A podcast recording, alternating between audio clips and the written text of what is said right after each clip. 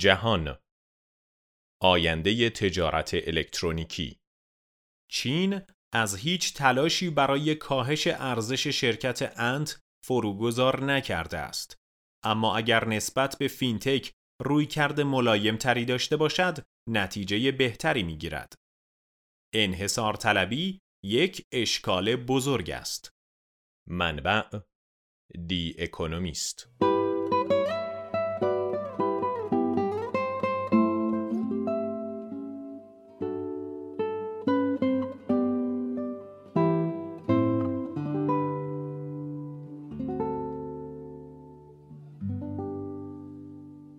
حمله چین به شرکت آنت گروپ دو دلیل اصلی دارد که یکی از آنها کم اهمیت و دیگری بسیار مهم است. زمانی که این شرکت قولپیکر فینتک تنها 48 ساعت با بزرگترین عرضه اولیه سهام دنیا فاصله داشت، رگولاتورها در ماه نوامبر آن را متوقف کردند. اما حملات رگولاتورها به همینجا ختم نمی شود و این اولین اقدامی بود که در جهت مهار کردن این شرکت پر رونق انجام دادند. دلیل کم اهمیت این حمله این بود که جک ما بنیانگذار رکگوی شرکت آنت با سخنرانی سریح و تند و تیز خود به رهبران چینی توهین کرده بود. دلیل بزرگترین آن هم این بود که شرکت آنت ثبات ملی کشور را به خطر میانداخت و دولت باید جلوی این موضوع را می گرفت. بنابر نوشته اخیر یکی از روزنامه های چین، آنت داشت بیش از حد رشد می کرد و به جایی می رسید که شکست آن غیر ممکن می شد. این شرکت خودش را یک شرکت فناوری معرفی کرده بود.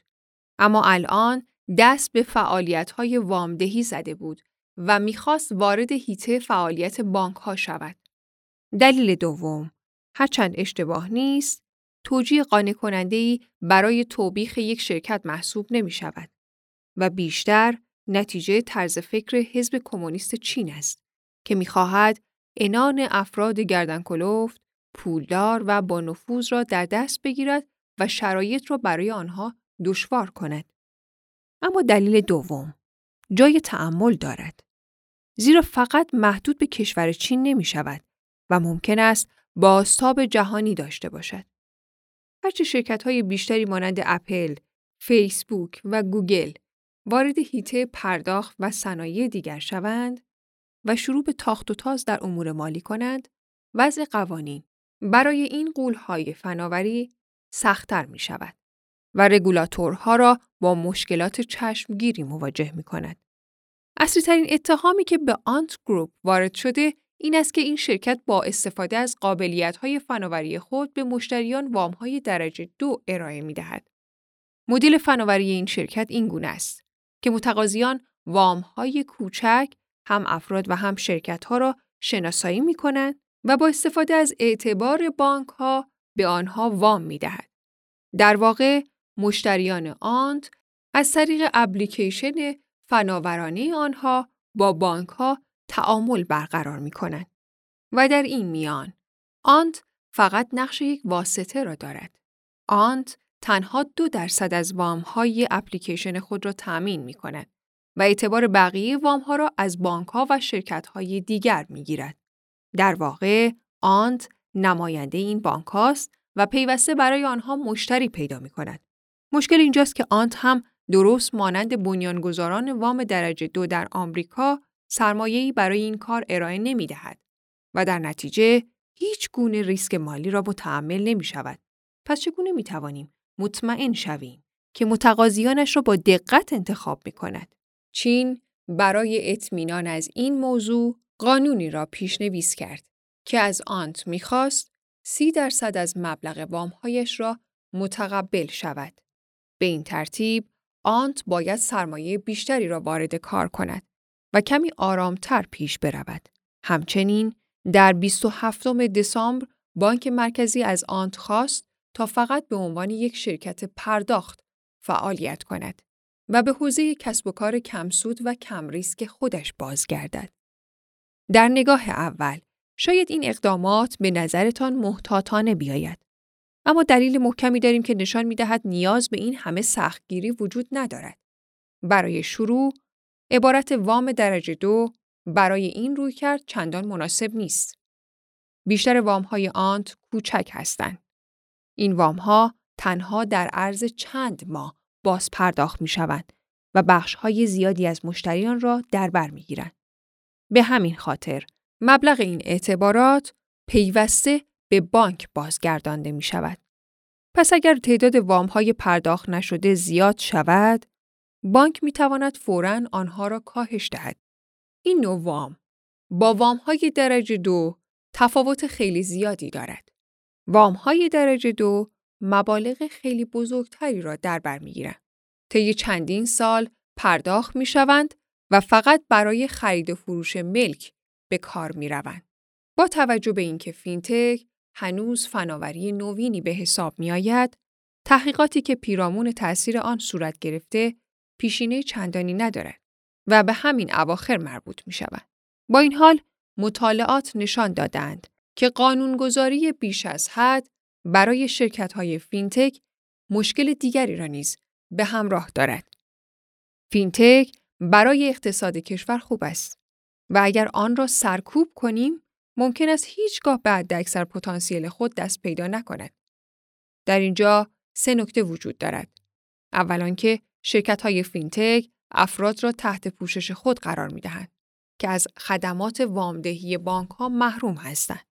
از آنجایی که بانک ها معمولاً به صورت مورد به مورد وام می دهند، ترجیح می دهند وام هایی با مبلغ گزاف و آن هم به مشتریان ویژهشان ارائه دهند. اما شرکت های فینتک دقیقاً برعکس عمل می کنند. هارولد هاو از دانشگاه جنوا به همراه محققان دیگر وام هایی را که آنت در سایت تجارت الکترونیک خود به دو ممیز نه دهم میلیون وندور ارائه داده بررسی کرده است. طبق یافته های آنان 39 درصد از وندورهایی که با پیشنهادهای آنت موافقت کردند وندورهایی با امتیاز اعتباری کم بودند که در شهرهایی با میزان وامدهی پایین فعالیت می‌کردند. در صورتی که فقط 17 درصد از آنان وندورهایی با امتیاز اعتباری بالا و شهرهایی با وامدهی بانکی زیاد بودند. چنین الگویی در یکی از تحقیقات دیگر هم مشاهده شده است. پژوهشگران بانک تصفیه حسابهای بین المللی BIS بین سالهای 2013 تا 2019 حدود 79 کشور مختلف را بررسی کردند. طبق یافته های آنان، در مناطقی که در حوزه بانکداریشان رقابت پذیری کمتری دیده می شود و بانک ها انگیزه کمتری برای ارائه وام های کوچک دارند، وام دهندگان فینتک بیشتری فعالیت می کنند. همچنین، وام دهندگان فینتک تبعیض نژادی کمتری بین متقاضیان قائل می شوند. یکی از مطالعاتی که پیرامون بازار رهن آمریکا انجام شد، نشان داد که در های فینتک میزان متقاضیان رد شده بین ها و افراد سفیدپوست یکسان است. اما وقتی افراد به صورت رو در رو با وام دهندگان ملاقات می کنند، امکان پذیرفته نشدن افراد رنگین پوست 6 درصد از افراد سفید پوست بیشتر می شود. کمتر بودن تبعیض نژادی باعث شده گستره وسیعتری از مشتریان از خدمات وامدهی بهره مند شوند. با آنکه شمول مالی مسئله مهمی به شمار می رود، اگر افراد قادر به باز پرداخت وامهایشان نباشند، دیری نمی پاید که این روند برچیده می شود. در اینجا توجه شما را به نکته دوم جلب می کنم. بستر داده و الگوریتم هایی که شرکت های فینتک روی آن بنا می شوند، برای مثال، آنت در مدل اعتبار خود صدها متغیر دارد که می تواند با استفاده از این داده ها تعداد مشتریانش را افزایش دهد. قبل از همهگیری ویروس کرونا، میزان بدحسابی در وامدهی به کسب و کارها فقط دو درصد و برای بانک ها فقط 6 درصد بود.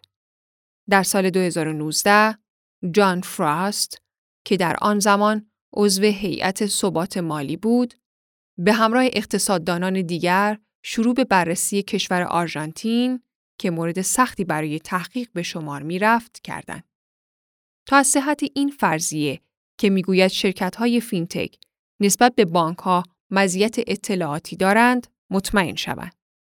نتیجه این تحقیقات نشان داد که نرخ زیان شرکت مرکادو لیبر یک شرکت تجارت الکترونیکی در فروش قسطی به مشتریان پر ریسک فقط دو ممیز هشت دهم درصد بود. در حالی که نرخ زیان بانک ها نیز در وامدهی به بهترین مشتریانشان از بین کسب و کارهای کوچک حدوداً به همین اندازه بود.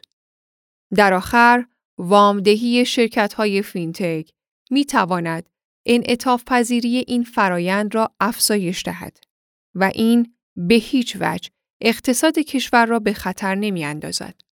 لئوناردو گامبارکوتا از بانک تصویه حسابهای بین المللی به همراه چند نفر دیگر بیش از دو میلیون شرکت چینی را که هم از آنت و هم از بانک های معمولی وام گرفتند بررسی کردند.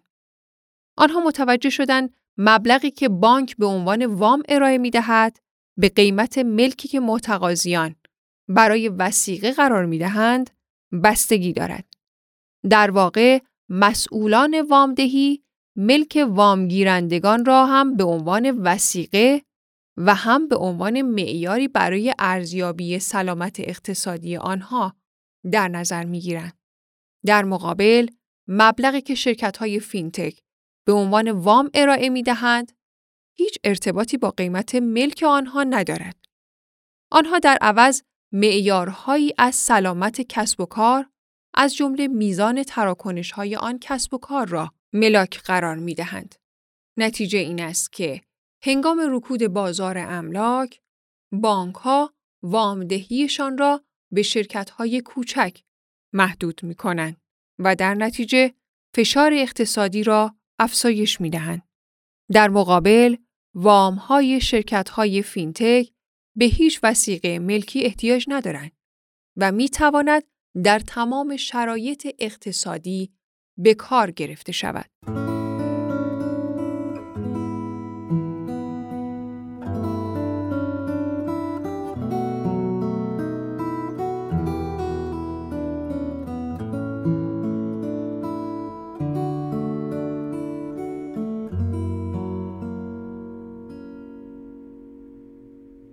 دوست یا دشمن البته با گفتن این حرفها نمی‌خواهیم بگوییم که شرکت های فینتک باعث ایجاد هیچ مشکل جدیدی نمی شود.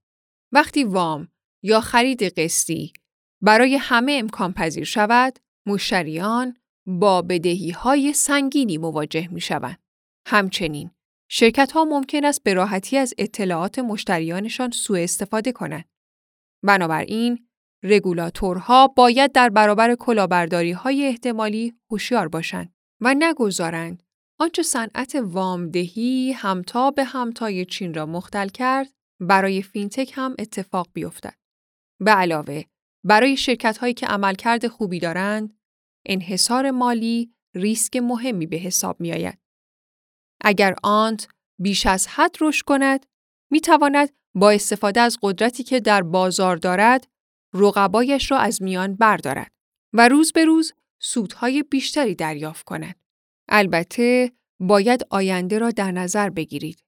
صنعت فینتک هنوز در مراحل اولیه خود قرار دارد.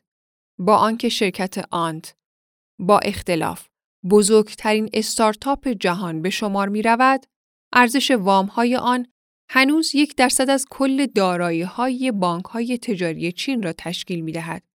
در چنین مرحله ای، رگولاتورهای محتاط نباید آن را به طور کلی مختل کنند، بلکه باید فضای کافی برای فعالیت را به آن بدهند.